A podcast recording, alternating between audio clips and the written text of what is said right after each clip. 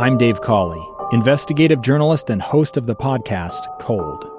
In October of 1985, a woman named Sheree Warren left work at a busy Salt Lake City office. To meet her estranged husband at a downtown auto dealership. She never made it home. Sheree's car surfaced weeks later in Las Vegas. In the parking lot of a hotel casino. No one knows how it got there. Strange. It was strange. Both Sheree's estranged husband and her boyfriend raised suspicion for investigators. I kind of thought that he might have done something. But no arrests were ever made. In Cold Season 3, we dig into double lives, make new connections in the case, and examine the difficulty raised by reasonable doubt. We want answers just as much as anyone else. They have creeps like that now, too, so nothing's changed. That's the new Cold Season 3 The Search for Sheree, now available anywhere you get your podcasts.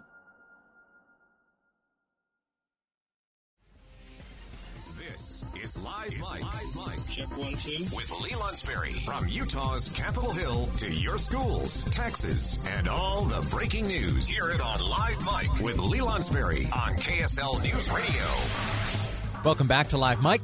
I'm Lee Lonsberry. Final hour of today's episode. Episode was it 203? I think. Let me check the notes. 203. That's right. That's not so bad for a Friday. The debates. Do you watch them? Did you watch the other night? Did you watch the vice presidential debate? Yeah, it happened right up the street here at the University of Utah. How about last week when you saw the two candidates for president duke it out, so to speak? And how about your future plans? Do you think you'll be watching whatever comes of the remaining two debates? Uh, they're up in the air right now. The highest of likelihoods is that uh, the debate scheduled for the 15th is uh, is off. It's just off, right? So the announcement yesterday from the Commission on Presidential Debates was that it would be uh, uh, a virtual affair. The candidates themselves would participate uh, from remote locations. The the audience, oh, and that was done in the name of like safety and health. Yet the audience would still be in attendance. All those town hall participants, they'd still come together under that single roof. Uh, the moderator would still be together with the participants under that roof. And you know, it's not magic that brings this all about. You know, there are people that you know that have to uh, run the cameras and turn on the lights, uh, usher the guests into their seats. A lot of people st- still going to come together. You, simply the the candidates. It was announced by the commission would not be invited to participate there face to face. So the fallout, well, you know, you very well know. We talked about it yesterday. President Trump almost immediately said, "And, and, and I'm not, uh, not not too interested in that virtual stuff. Uh, if it's not face to face, you can count me out. Not going to waste my time." Uh, and then his campaign manager put out a statement saying, "Well, we could uh, we could like adjust the calendar. What do you think about that? Maybe push things back uh, a week if that makes people more comfortable, whatever." Uh, well, there's been no official response to that by the Commission on Presidential Debates quite yet. Uh, Joe Biden's camp came out and, and, said, "Hey, yeah, yeah, we'll we'll do it." Uh, and now that it looks like the, the whole deal is off, uh, the Biden camp has made it known that they will be hosting a, a town hall of sorts. That'll be aired uh, by ABC. Uh, and what will come of uh, the Trump campaign that night of the 15th, unsure. You know, it's not exactly sure. Maybe it'll be a rally. Uh, the president's doctor has said that he's cleared to return to rally work come this weekend. We'll see if that comes to fruition. But a lot of question marks up in the air. One question that I have had, uh, which was just answered this morning, as a matter of fact, was what impact on your decision making do these debates have? And there was uh, some data uh, collected by Monmouth University. They did some polling uh, and let it be known that there are there are ten percent of American voters who say that their decision is not made up until the election. Now, ten percent may not seem like a lot uh, because the you know the the ninety percent left. Uh, what we learn about that ninety percent is that going into the debates, uh, you know, their mind is made up, or uh, more simply, the ninety percent are not influenced by uh, debates. But why is that ten percent? so significant. If I'm honest, I was surprised to see to, and to learn that the number was that big. Why is that 10% significant? It means that in terms of time spent uh, working on voters, that a debate may be one of the most uh, impactful events on the calendar of a candidate. You think about it, the the time spent campaigning stretches way back to uh, like before the primary days. And every moment spent from uh, from you know announcing a campaign until election day is all spent in an effort to uh, to garner votes, right? And uh, if if if ten percent of voters are still undecided uh, come election or come come debate time, and those same ten percent say that yeah, it's the it's the debate that sways me. That is, uh, you know, in a pound for pound sense, that is a very uh, efficient use of time if you are able to effectively sway that last 10% in the debates. I'm not sure. I'm not sure the candidates are, are, are fully appreciating this. I mean, I know they have smart people on their teams helping them make decisions and all, and I know these times are different. You know, the, the, the, way we communicate is different. The style of communication by the candidates is is so vastly different. Uh, but I'm not sure uh, that the candidates are fully appreciating the value of debates, in particular in this election. Let's go to the numbers. Uh, if you if you go to Real Clear Politics, that's one of the tools I use to get a good sense of uh, how people are are feeling, uh, at least as as communicated in the polling data. Uh, Real Clear Politics has a uh, like an average. It's a poll of polls essentially, and if you take the average, it has it has Biden ahead Biden ahead by almost 10 points, 9.6 points. Now, that's less than, according to the Monmouth survey, uh, is up for grabs uh, come debate time. So if you are a candidate, you knock it out of the park. You just you you show up on debate day and it's home run after home run after home run after solid line after solid bit of policy after solid convincing arguments. Uh, if you walk away the absolute undisputed uh, victor of that debate, then it's possible that you go home with those ten percent. And in this case, in this hypothetical scenario in which Trump pulls off a victory to that degree, uh, he could make up that gap. Could he do it in a virtual sense? Could he do it uh, via the video? Doesn't look like we'll find out. But there is still one remaining debate. And we'll see if either one of these candidates swing for the fences. And if in that swing they're able to make contact, ultimately hit a home run and uh, and get a handle on that remaining ten percent that are looking for uh, and looking towards the debates uh, as the the final uh, informer of their decision. I want to talk to you. What do you think? Are you undecided? I didn't think that the pool was this big. And so what it tells me is there are some of you out there listening right now who are still undecided and who will make your decision based on what you saw, say, last Tuesday in the debate, what you saw the night before last here on the stage of Kingsbury Hall at the University of Utah? Are you still undecided? Or how have debates impacted your decision come election time? I want to hear from you. 801 575 8255. 801 575 8255. That's the number to call. We're going to take a quick break. When we return, it's your calls live on KSL. I'm Lee Lonsberry. This is Live Mic, and you're listening to KSL News Radio. This is Live Mic with Lee Lonsberry. Lee Lonsberry.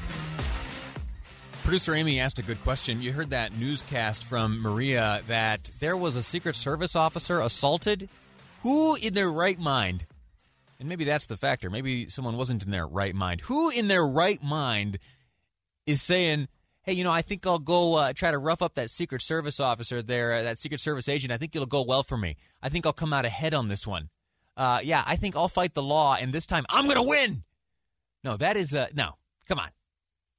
They're like they're the ones that talk into their sleeves. Uh, they probably have, with just their little pinky, uh, seventeen different ways, all rehearsed and ready to deploy on you uh, to take you out. Yeah, if you if you if you find yourself thinking ever, ever that you are going to go up to a Secret Service agent and you're going to somehow uh, have the upper hand on him and walk away smiling with a story to tell. You couldn't be more wrong. I'm glad that uh, I'm glad that, that that report didn't uh, include any injuries, and I shouldn't make light of confrontations like that. But shoot, come on, who who, who is that? Who's saying, yeah, uh, let's let's go to battle with the Secret Service, we're going to be a fine? No, no, no. You're crazy if you think that. You're crazy. All right, some of the most highly trained uh, protective uh, individuals on this planet. All right.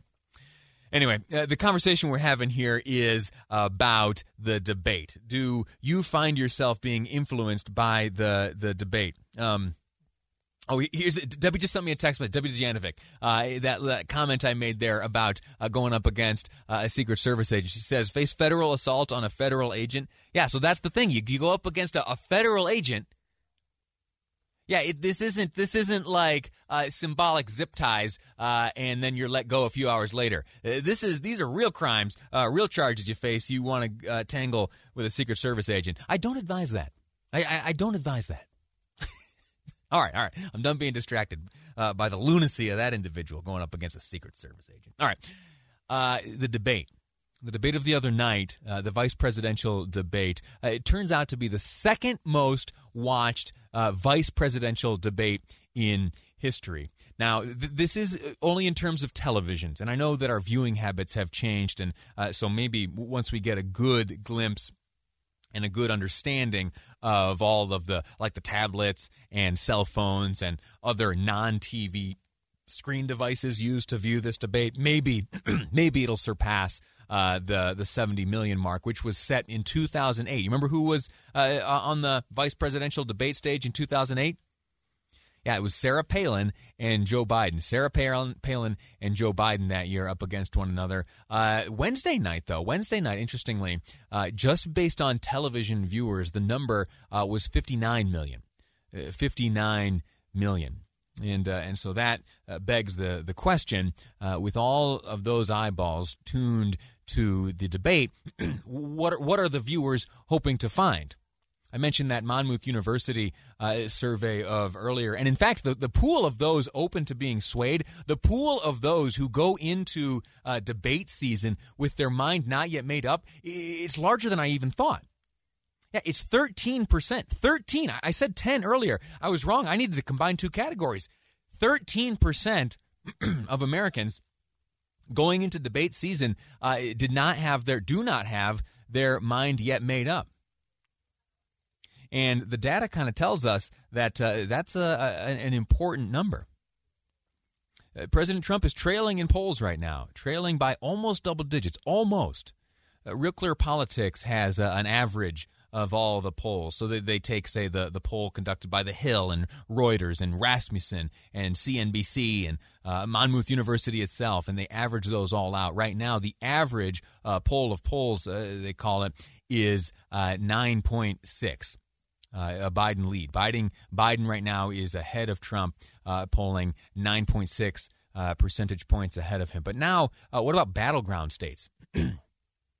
you know, at 9.6, uh, that's a tough one to overcome. Now, polls have uh, led us astray countless times before. So, as whenever I bring up polls, you know, take it all with a grain of salt. But it is the best indicator right now, or it's at least the most quantifiable indicator um, that we have right now as we look at the debates. And b- before I go on to, to some comments from folks, I want to share with you too the the the spread when it comes to battleground states. Those are uh, states like Wisconsin, uh, Michigan, Pennsylvania, North Carolina, uh, Florida, Arizona.